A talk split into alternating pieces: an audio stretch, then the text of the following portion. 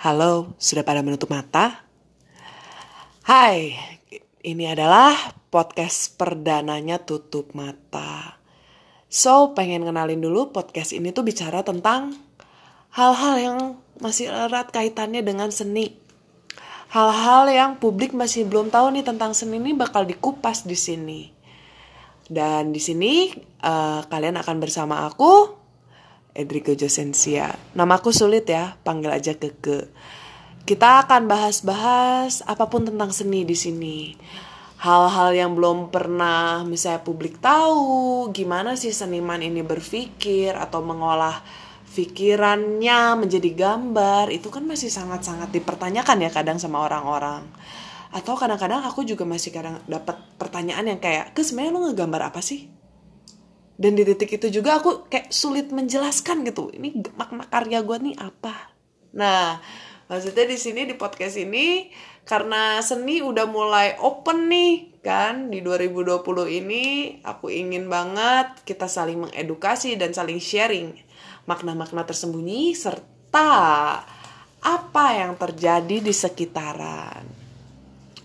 Dan uh, kalau misalnya aku boleh kasih sedikit hint di podcast perkenalan kali ini kita bakal ngobrol-ngobrol soal Duh, lu jadi seniman tuh makan apa sih ke?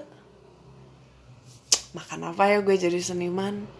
Atau mungkin kita bisa ngobrol sama anak desain, kok gaji lu mahal ya? Apa sih bedanya juga seni dan desain gitu? Ya emang ya, uh, apa namanya? Aku juga kadang-kadang mempertanyakan ya bisa makan gak sih jadi seniman? Hashtag seniman bisa makan nasi atau seniman mencari nasi? Nah di 2020 ini atau di beberapa tahun yang silam uh, orang itu masih suka salah kaprah terhadap seni. Dianggap itu seni bebas. Seni itu bebas. Kalau misalnya ditanya ke persepsi aku sama sekali tidak bebas. Bebas mungkin dalam artian aku bebas mengolah visual yang aku mau. Tetapi tidak pada backgroundnya. Ada prosesnya. Dan di dalam proses ini tuh semua aspek di dalam kehidupan itu terlibat. Waktu. Dan juga tenaga, pikiran. Kadang kita harus comparing satu karya itu dengan kegiatan sosial uh, hari ini tuh pokoknya aku nggak bakal sendirian nih debat-debat seni.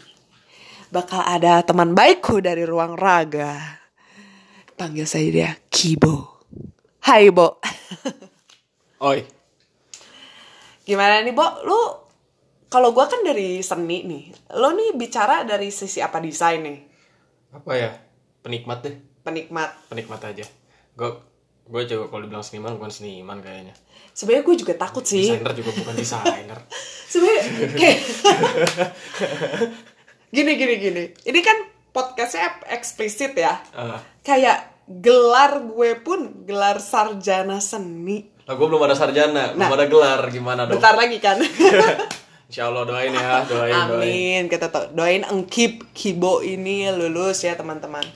Ya jadi tuh gue sendiri tuh dapat gelar SSN ya sarjana seni oh, uh. tapi itu takut juga dibilang seniman karena kalau oh. menurut istilahnya lingkungan gue wah lu dipanggil seniman tuh udah berat banget men Oh, okay. udah setara dengan wow karya lu udah ke mana-mana gitu jadi kan kalau dari nah, gimana dari sisi maksudnya kan kalau keluarga kan kebanyakan emang banyak orang kolot kalau gue uh -uh. kalau gue kalau dari lu sendiri gimana itu soal seniman kalau misalnya dari sisi gue sendiri dari keluarga ya? Hmm.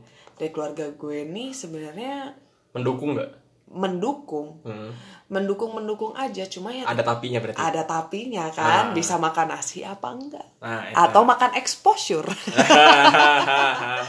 Mal lihat followers aku udah segini loh. Mal followers aku segini tapi kok berkurang dua tiap hari. Jadi followers aku segini tapi masih makan mie. Maaf followers gue segini tapi gue masih minta uang jajan. Kamu masih belum minta uang jajan berarti? Dulu. Oh dulu. Sekarang? Miskin ya miskin aja. Kita akan uh, pokoknya ngebahas nih ya. Kalau gue pribadi ngomongin ini tuh kayak pengen ngeluarin semua tapi kan harus bisa didengar oleh teman-teman ya. Hmm. kayak kalau aku juga kadang-kadang suka ada sensinya gitu kan orang bergaya artsy terus nyebut dirinya gue artsy banget sedangkan buat mungkin buat aku yang akademisi seni so called artisan gitu uh ya namanya seni tuh belajarnya tuh ya teori cuy gitu kan iya. teori iya, iya. bahkan tuh kalau di seni rupa hmm. 80% lah itu teori 20% praktek gue tuh pernah kayak ada itu tau apa sih namanya kayak ada apa? gundah gulana gitu. Bukan gundah apa ya uh, namanya kegelisahan gitu. Orang yang sosokan estetik estetik uh. Pikirannya estetik tuh kayak cuma naro uh, patung Plato sama uh, apa namanya burung flamingo tuh warna hmm. pink terus cyberpunk bla bla bla kayak gitu.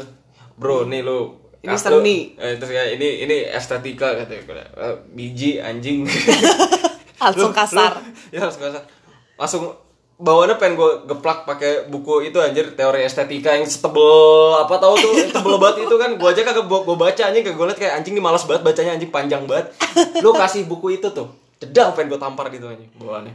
Gue juga gue juga feeling the same sih. Kadang-kadang kayak apalagi lu apalagi lu kan uh -uh. Uh, yang emang bidangnya di situ lagi kan. Hmm. ya kan sarjana lagi SSN is mantap SSN iya SSN seni makan nasi. Jadi kalau gue pribadi kadang-kadang tuh mungkin karena gue di bidangnya jadi gue punya sentimen tersendiri dulu ya. Kalau uh. kalau sekarang sih gue udah open up aja namanya juga proses ya manusia iya. gitu ya. Alay ada alay alay. Uh, alay kita poser pada waktunya yeah. pada zamannya. Pada zamannya. Semua orang pasti pernah poser ya. Pasti, pasti kalau nggak pernah poser jangan jangan bilang lu manusia di Bandung eh, eh. maaf. Jadi tuh apa namanya eh, kadang-kadang uh, tuh orang tuh take it easy soal seni gitu kan. Hmm. Kayak misalnya Marcel Duchamp. Kalian pernah ini nggak sih ngelihat uh, karya nih orang Amerika naro toilet doang terus itu dia disebut karya? Jangan sedih penjelasan konsepnya tuh bisa tiga lembar. Jadi nggak sesembarangan lu naro uh, eh, WC Toto di dalam galeri. Itu ada konsepnya cuy. Gitu kan? Konsep. Literasinya apa? Pertanggungjawaban terhadap karyanya apa? Seperti itu. Kadang-kadang orang juga kan kayak ya nggak sering eh, nggak uh, sering juga gue sentimenin. Gue nih orangnya nyebelin loh mulutnya bu hmm. brandingan gue ini adalah bibir bacot terbaik. Hmm. gitu. Jadi kadang bibir anak iblis. Bibir iblis banget gue nih bener-bener ya. Kalau ngelihat tiba-tiba nih misalnya bola basket ditaruh di dalam galeri. Terus konsepnya apa? Gue kan pasti akan buka katalog nih. Oh begini kata kuratornya. Oh bola basket ini dilambangkan sebagai dunia. Dunia yang terjedak jeduk dunia yang apa. Kan ada penjelasannya gitu. Terjedak jeduk terjedak ya. jeduk. Kayaknya nggak bakal ada itu di nggak akan ada sih. Tulisan terjedak jeduk dalam galeri itu. Nggak akan ada. Makanya kan kayak gue tuh kadang-kadang tuh pengen nyinyir gitu kan. Uh. kayak uh, buat orang-orang yang main asal tempel terus ini adalah karya seni. Men sebelum kita berkata tentang sesuatu ini adalah seni ada baiknya jika kita menguasai teorinya. Ada baiknya jika kita mencari referensi. Bukan berarti kayak lu harus kuliah seni nih baru lu bisa bisa majang karya. No. Tapi there's an attitude before you act gitu kan. Makanya kayak uh, kenapa gue nih jadi seniman? Kok kesannya semua dikerjain gitu bu kayak ya ya bikin instalasi seni di event ya inilah ya itulah karena gue jujur aja semenjak gue di wisuda itu gue dapat kutukan dan berkah sekaligus bu apa tuh gue punya tanggung jawab untuk masyarakat gitu loh hmm. dalam artian seni itu harus bisa sedekat mungkin dengan publik tapi harus bisa juga dimengerti publik. Oke. Ya kan? Balik-balik lagi. Representatif. Representatif. Balik-balik lagi. Kalau kita tidak memperkenalkan seni lebih dekat dengan publik atau bagaimanapun, nanti seniman hashtag seniman makan nasi tidak akan pernah ada. Akan semena-mena terus kita dibayar gitu sesuka hati karena bukan apa-apa ya kita balik lagi deh Bo kita berkarya di Bandung Bandung tuh kota pelaku kreatif terbanyak loh Iya, salah satunya. salah satunya kan kayak nggak usah munafik deh banyak banget tender-tender dari datang dari kota-kota besar ke Bandung hanya untuk cari desainer atau seniman murah Hmm. Iya nggak Iya, iya. nyari harga murah desainer atau seniman mah ke Bandung guys guys Guys. Guys. ya karena di sini memang apa namanya gudangnya ide segala macam dan makanya kayak gue merasa di sini kita udah mulai harus bergerak gitu bahwa yang namanya seni itu memang harus mudah dimaknai oleh masyarakat harus gampang penyampaiannya ke masyarakat kita pendistribusian konsep pun harus relate juga karena kita part of masyarakat walaupun kita aneh Contoh gampangnya itulah Bangski. Beng, Bengsi, Bangski ya. Gimana sih nyebutnya? Bengsi. Bangsi. Ya, eh. Oh, gue nyebutnya Bangski selama ini. Banksy keren kan dia bikin karya Gampang lagi balon Heeh. Yang gue salut banget tuh Banksy tuh bener lu jadi ngomongin Banksy. Banksy bikin karya balon. Terus udah banyak nih istilahnya kolektor yang mau beli karyanya. Apaan nih dia bikin apaan lagi? Terus pada saat eh, pamerannya berlangsung si balonnya ini dilepas udah aja. Langsung satu juta dolar dibeli. Balonnya mah ke udara. Maksudnya apa coba? Yang dia manifestasikan ternyata rasa kehilangan. Rasa kehilangan di masyarakat banyak kan, Bu? Kehilangan seseorang, kehilangan uang, kehilangan rasa kehilangan tuh banyak lah buntutnya gitu kan. Tapi di sini Banksy memanis- memanifestasikan kata kehilangan ke dalam sebuah karya yang literally kehilangan. Jadi yang dibeli satu juta dolarnya ini tuh apa? Karena karyanya mah udah terbang ke udara. Konsepnya Feel. feel-nya, momennya. Karena pada saat momen kalau kita istilahnya sentimental kan lagi nih. Momen di saat balon itu dilepas ke udara, di situlah momentumnya yang dibeli konsepnya. Rasa kehilangan kayak, "Hah, oh iya ya balonnya hilang. Kok gue ngerasa kehilangan ya? Itu yang mungkin didapat oleh kolektor. Makanya kayak seniman tuh kalau misalnya dilihat kayak apaan sih lu modal balon lu lepasin terus lu dibeli karya satu juta dolar that that is not the thing the thingnya adalah kadang dia memanifestasi momen tersebut Sama yang kemarin tuh terakhir yang gue tahu yang lukisannya ternyata di frame-nya itu ada mesin potongnya. Lo? Itu cuy. Itu cuy. gebrakan nggak kayak anjing. Oke, sel, cedar. Tiba-tiba menyalakan frame-nya ada mesinnya. Uh. Serdak. Anjir. Panik semua orang yang ada di situ kan. Anjir yang di situ apa gitu kan. Kalau nggak salah situ kalau nggak salah Bensky ngomongnya hmm, apa sih? My Art Not For Sale apa apa gitu gue lupanya. iya my art not for sale. Jadi kayak pada saat momennya tiba-tiba dijual dia langsung bikin Iya. mesin pembelah itu. Ya itu seperti itu bermain dengan konsep. Karena sebenarnya seniman ini kalau yang dibilang seniman ya itu adalah orang-orang yang lahir memang dengan kesensitifan yang di atas rata-rata gitu kan. Kita Kasarnya baperan ya. baperan banget bucin banget. Eh lu juga sorry. Siapa? lu. Sorry. Ya kan? kita masih relate sebenarnya cuman cara kita persepsi kita terhadap kesensitifan tuh memang berbeda sama publik. Kalau publik kadang-kadang kayak patah hati nyangges minum-minum mabok nepi katepar kalau kita tuh mau kita juga bisa mabok nepi katepar tapi tuh masih ngeganjal gak sih? Ah, masih ngeganjal. Nah itu karena takaran sensitif seorang pegiat kreatif itu tinggi gitu kan. Makanya kayak apa namanya? Kebetulan juga nih ini podcast kan perdana nih. Ini tuh disupport banget sama Ruang Raga. Gitu. Ruang Raga di sini jujur aja Ilyas Muhammad eh nge-support aku banget untuk bikin podcast mengenai apa sih yang ada di balik sebuah karya mungkin podcast ini nantinya bakal banyak ada narasumbernya juga aku juga bakal nge-sharing apa yang ada di balik karyaku gitu kan ya mumpung gue masih belum siapa-siapa gitu kan tapi sebenarnya intinya lo bisa nggak sih makan nasi kan? kalau misalnya dibilang bisa makan nasi Soalnya real- realistis di- nih Jujur aja soalnya kayak gue pernah dapat satu momen gitu. Heeh. Nah, ya sok-sokannya gue waktu itu. Hmm. Jadi momennya tuh kayak yang lagi Kapan nih momen nih kira Idul Fitri. Idul Fitri. Lagi Idul Fitri, kumpul keluarga segala macam. Gua lagi ada momen di situ ditanya ah, ada pada lulus kan segala macam bla bla bla bla bla bla bla bla terus ditanya lah ada satu momen di situ sama tante gua ditanya eh, pada mau jadi apa nih ya kan dan, dan, dan. ditanya ke gua Kiki, lu gue panggil Kiki, gue panggil Kiki kalau keluarga. Kiki mau di- mau jadi apa nih? Gue bingung kan, jawabnya "Ya udah gue asal nyerocos aja. Awalnya asal, emang sama kayak yang ya gimana sih ego-egonya anak muda ya kan, dibilangnya mau jadi seniman gue bilang, mau jadi seniman. Ngapain jadi seniman? Katanya, ngapain jadi seniman? Gak ada uangnya. Intinya lah itulah, intinya itulah gak ada uangnya. Ya karena gue emang orangnya juga agak gimana ya eh Nyerocos juga ya Agak nyerocos juga ya. Balasan gue bilang eh Secara gak langsung tan. Gitu kan. Secara- Gak secara gak langsung tan. Baju yang sekarang tante pakai itu itu hasil dari sebuah karya seni juga loh.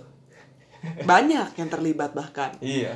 Kria tekstil, desainer, That's it.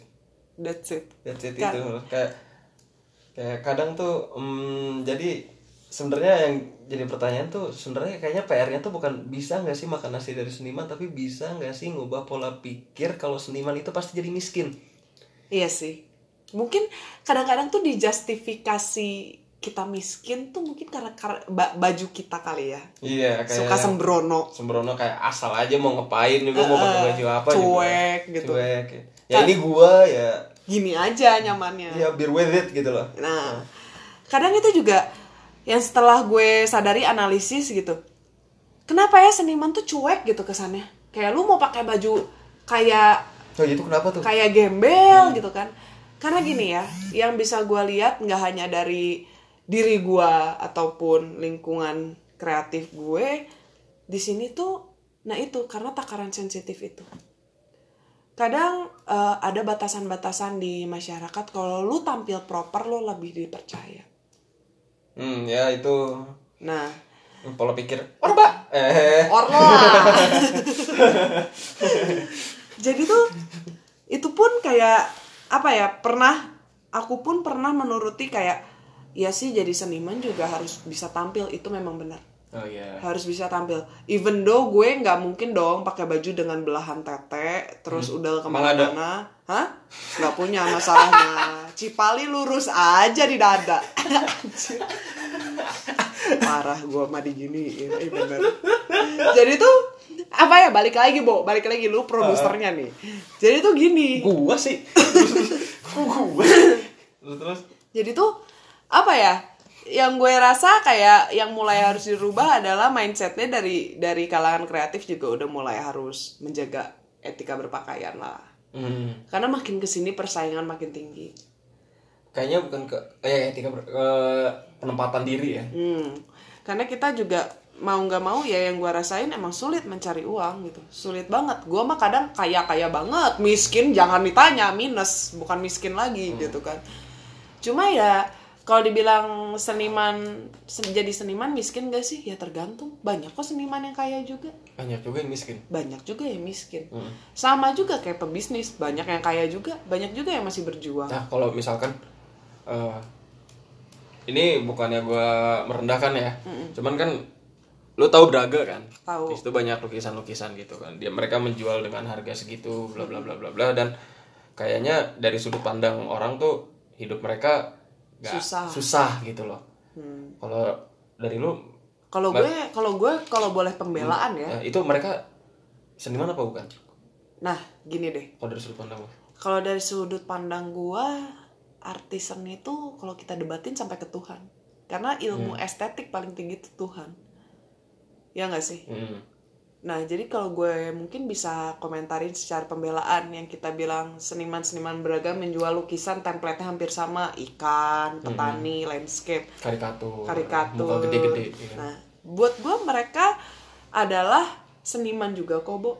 Hmm. Cuman mungkin mereka mengartikan kebebasan mereka itu secara sudut pandang mereka aja. oke Paham gak sih kayak ya aku bisa ngegambar ya udah dijual. Apa sih yang eh, disukain sama orang-orang? Misalnya ya gambar sawah ya ikan. Hmm. ya mereka merespon itu. Tetapi ya istilahnya itu nggak bisa juga disamaratakan gitu kan. Hmm. karena seniman juga dilengkapi kok sama yang namanya konsep. Makanya kalau misalnya dibilang di dalam seni itu ada stratanya ada kok. Gitu loh. Sama juga kayak eh, bisnis bisnis kaki lima bisnis restoran kan sama ada stratanya Hmm. cuman sama itu tuh cuman Berarti emang agak susah membedakan kayak yang mana gambar yang emang gambar dan mana gambar yang berkonsep katakanlah gitu. ya Mana lukisan yang garisnya ya udah begitu, mana yang garisnya emang bener-bener ini merepresentasikan sebuah feeling gitu. itu exactly ya nggak usah jauh-jauh lah kita komentarin Makanya kayak gitu, makanya karena itu ada namanya pameran. Dari situ Betul. bisa ngejelasin oke. pameran itu juga istilahnya kadang eh, kalau kita kembali ke Bandung beda banget lah ya budaya Barat dan Timur. Kalau di Bandung juga yang gue rasain secara langsung ya kalau misalnya di tiap kali pameran susah banget ngedistribusiin apa yang gue apa maksud di dalam eh, pameran. Kadang budaya membaca dan budaya mendengar tidak di tidak berlaku di Bandung. Iya. malah karya gue dijadiin bahan konten Yap, yap. Instagram. Dan itu nggak masalah, Ya, itu nggak salah. masalah. Itu adalah salah satu bentuk apresiasi kok, Hmm. gitu kan, di storyin segala macam. Cuman kadang-kadang ada, exposure juga kan. ya exposure tentunya dari exposure juga saya bisa makan, nggak Hmm. munafik gitu kan.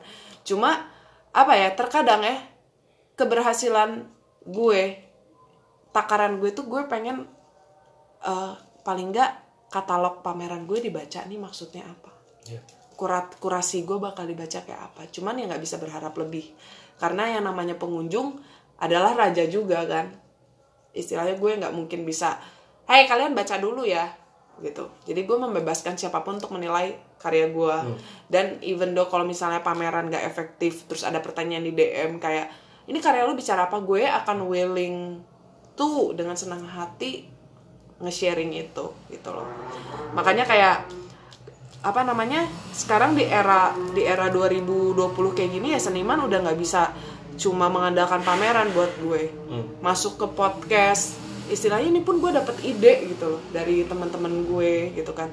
Ya lu bikin podcast ke biar distribusi tujuan lu mengenai seni ini masuk gitu kan. Dan Buka buka- pikiran juga. membuka pikiran juga dalam artian ya apa namanya balik ke misi gue pada saat gue lulus gitu. Gue mah jujur aja gue hidup yang namanya uang mah bonus lah. Kalau misalnya istilahnya gue nggak ada uang hari ini masih banyak kok kebaikan dari orang lainnya gitu. Tetapi ya gue mati gue nggak mau diukur sama nominal cuy. Gue harus punya legasi untuk masyarakat gitu loh. Gue hidup di Bandung masyarakat Bandung bisa nggak memaknai seni itu istilahnya dengan yang tulus? Itulah gitu kan Oke. makanya gitu Bo. Makanya kayak mungkin nantinya di podcast ini bakal ngebahas tentang makna-makna terselubung di balik sebuah karya yang kayak gitu-gitu Eh, apa namanya nggak karya nggak karya seni doang ya exactly misalnya desain atau istilahnya faktor-faktor atau aspek-aspek lain yang bisa mendukung seni itu gitu Oke oke oke. Berarti di sini juga nanti lu mungkin di podcast lu selanjutnya bakal banyak ngobrol sama beberapa orang yang sudah ber- berkecimpung berkecimpung, Betul. berkarir secara sukses di dunia seni ya. Iya, supaya apa? Nggak ada. dong siapa gitu. Waduh, nanti dong. Hersven gitu. Waduh, Hersman, Temen- temen lu kan? Temen gue Temen lu kan. Kiblatnya Jakarta dia. Oh, nah, itu iya. gue juga suka tuh Hersman. Dia bicara tentang envirom apa pergerakan seni di environmental Dia street art jatuhnya. street art, tapi dia jiwa seninya tinggi dan gue suka sih secara konsep dia realistis, deket banget sama publik, engagementnya tinggi, karya dia bisa dinikmati. Tuh Hers lu jadi masuk konten gue nih belum diwawancara juga. jadi apa namanya buat teman-teman yang istilahnya, aduh kak Keke, ini podcastnya seni banget kok, nggak ramah banget sama yang lain. Ini bakal ramah kok di next episode. Banyak juga karya-karya nih ya, yang seniman berkarya dari konsep patah hati. Hmm. Coy, kurang apa? Seniman itu juga istilahnya sesensitif itu kok. Nggak melulu tentang apa yang aku-aku banget rasakan. Gak terlalu subjektif. Nggak terlalu subjektif. Awalnya subjektif. Awalnya. Awalnya pasti yang apa yang gue rasain dulu. Terus gue misalnya kalau lu, Bo, oh lu lagi galau juga, Bo. di situlah terjadi comparing barulah kita berkarya nah makanya sebenarnya podcast ini juga bisa banget untuk teman-teman yang mungkin duh gue tuh sebenarnya jiwa seninya tinggi cuman orang tua nih nggak ya nggak yakin gue gitu kan. Ya yeah. that's me. That's you. That's that's me before. That's me before. Ya jadi okay. di podcast ini juga istilahnya siapa tahu kalian juga bisa semakin yakin untuk masuk di dunia seni. Dalam artian ya kita mah semua manusia dalam berikhtiar susah bos. Susah ya. Parah yang mau uh, jangan cuma ngelihat yang kayak di atas mulu. Ya kalau kita ngelihatnya ke atas mulu di atas langit ada langit cuy. Coba ngelihat ke diri kita. Coba lihat ke yang bawah. Memaknai segala hal mau lu pebisnis mau lu pengacara mau apa ya itu rasa syukur aja. L apa live and live your your day like a present day. Itu kan. Makanya apa ya gue nggak bisa kasih bocoran apa apa nih saat ini bu. Hmm. uh, gestar apa yang bakal gue masukin abis ini tapi yang jelas gestar pembicara. Pembicara gestar ah biar lebih cetar gitu kan okay. karena jiwa entertain saya ini sangat tinggi oh, gitu okay. kan. bacot bacot seni saya ini sangat tinggi gitu. Enam apa? Enam apa enggak. Oke, mungkin uh, di podcast perdana ini sekian uh, hanya untuk perkenalan saja pemanasan dikit di podcast kedua kita bakal nyuguhin banyak hal yang lebih sentimental lagi. Oke teman-teman, jangan lupa tutup mata kalian karena di saat kalian menutup menutup mata, di situ semesta amat dekat. Selamat malam.